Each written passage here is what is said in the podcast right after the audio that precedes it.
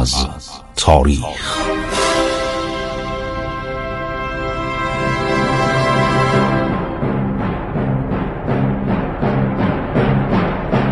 کاری از گروه جوان و اندیشه رادیو جوان.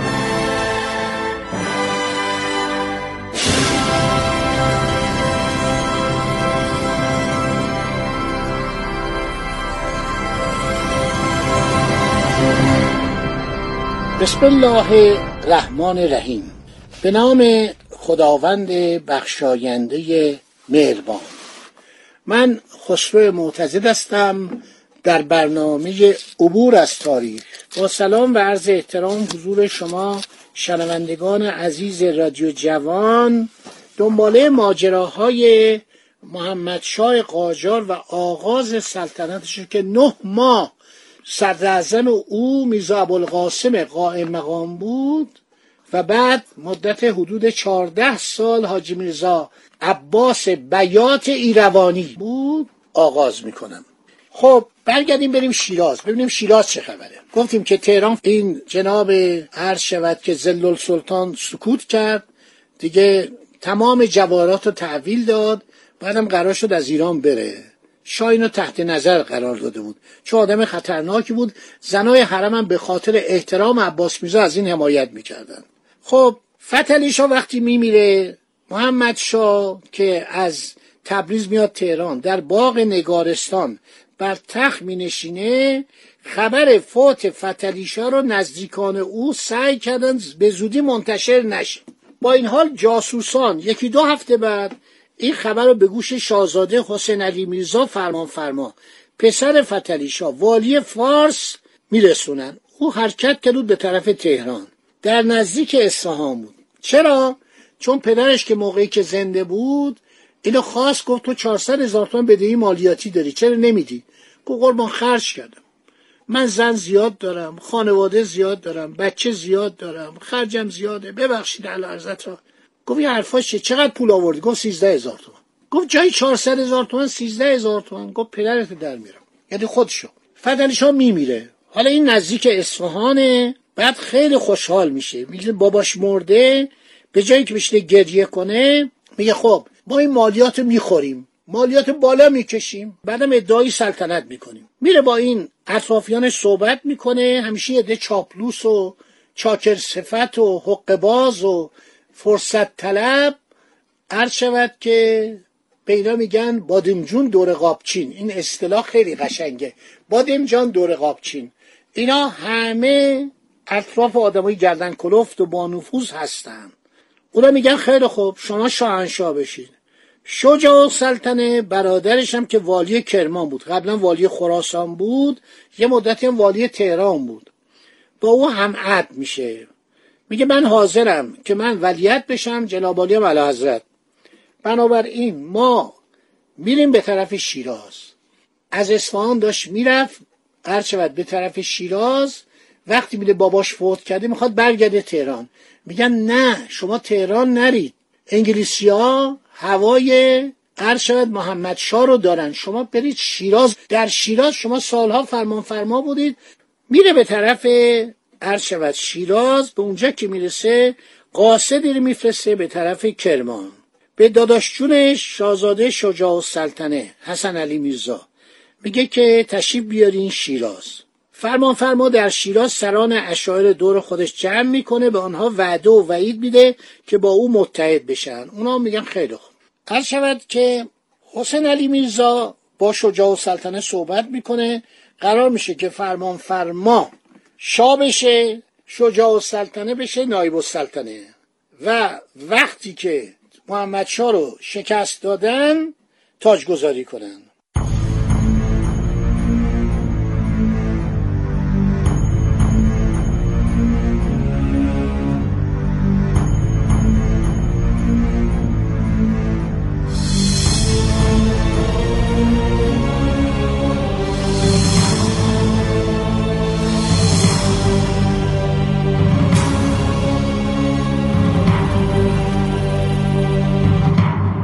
برای شکست دادن محمد شاه مذاکرات زیادی میان دو برادر به عمل آمد. قرار بر این شد که شجاع و سلطنه با سپاه بزرگی به طرف اصفهان حرکت کنند.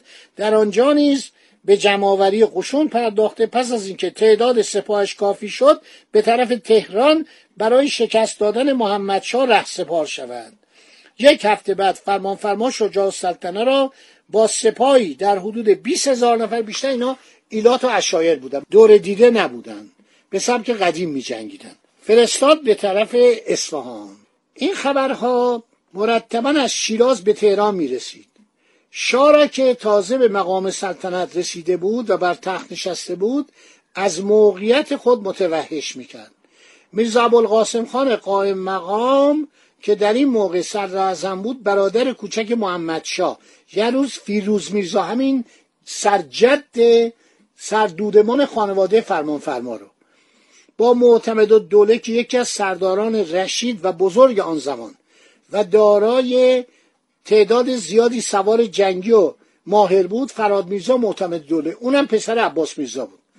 معمور جلوگیری از سپاه شجاع و سلطنه کرد. به آنها دستور داد که با سرعت به طرف اصفهان رفته مانع از ورود سپاه شجاع و سلطنه به اصفهان بشوند. فیروز میرزا و معتمد دوله به اتفاق لیندسی صاحب. ماژور لیندسی صاحب. حالا فکر کنم کلونل شده. خیلی افسر شجاعی بود. توپچی هم بوده. با تمام توپخانه ای که در آن هنگام در پایتخت وجود داشت به عجله به طرف اصفهان حرکت کردند. قبل از شجاع السلطنه به اصفهان رسیدن از آنجا به طرف شیراز سپار شدند. در نزدیکی ایزد خواست این دو سپاه به همدیگر رسیده در مقابل هم سفارایی کردند.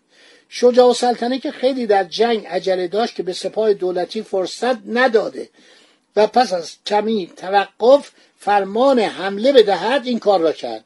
خودش در حال شمشیرکش در جلو عدهای از سواران اشایر فارس به صفوف سربازان فیروز میرزا و معتمد دوله حمله برد.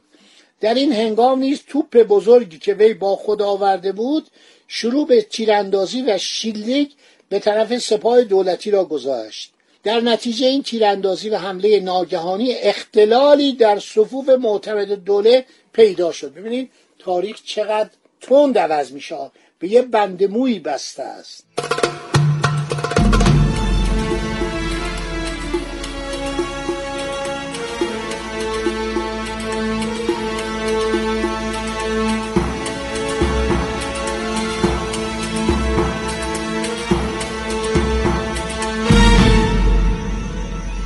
هنری بیتون که همراه آنها بود ارشد فورا از این اختلال جلوگیری کرد. بدین ترتیب که به دوبخانه نسبتا قوی که همراه داشت چل پنجاه تا توپ داشت.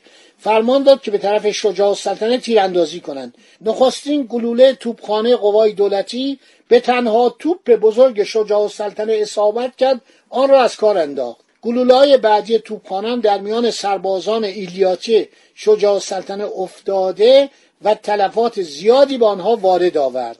سپاهیان مزبور که بیشتر از اشایر بودند و تا آن زمان با توپخانه سر کار نداشتند از این تلفات زیاد حراسیده و رو به فرار گذاشتند. شجاع سلطنه هر چه کوشش کرد نتوانست فرار آنها جلوگیری کند و در نتیجه در کمتر از چهار ساعت به کلی قوای او از هم پاشیده شد و خود شجاع سلطنه نیز به ناچار با اسب مجبور به فرار شد.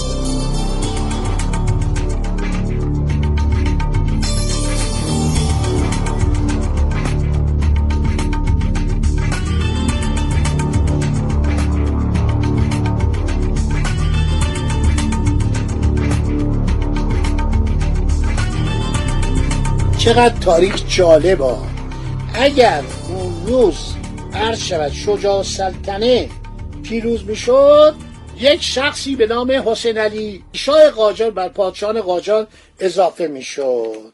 عرض شود که بنابراین این سر هنری بیتوم افسر انگلیسی بود بسیار وارد بود توپخانش اول می‌زنه توپ بزرگ شجاع سلطنه رو از بین می‌بره. بعدم اینا شکست می‌خورن. باقی ماجرا بماند تا برنامه بعدی. منابع زیادی داریم. یکی از این منابع سفرنامه رضا قلی میرزا نایب الایاله نوه فتلی شاز که این میره انگلستان.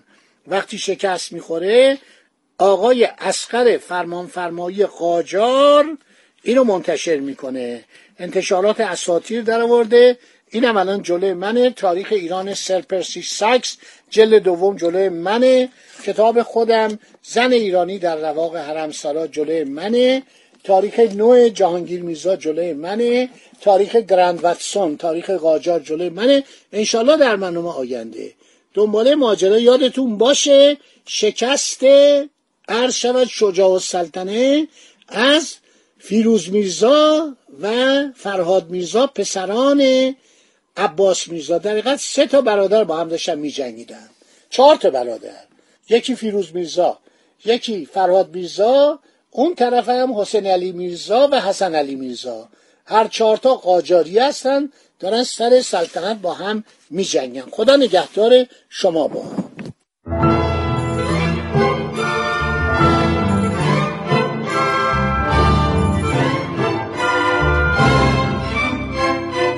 عبور از تاریخ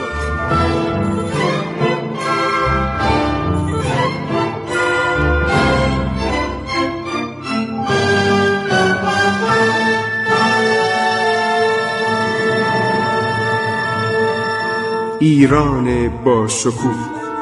سرگذشت ایران ما به روایت خسرو معتزد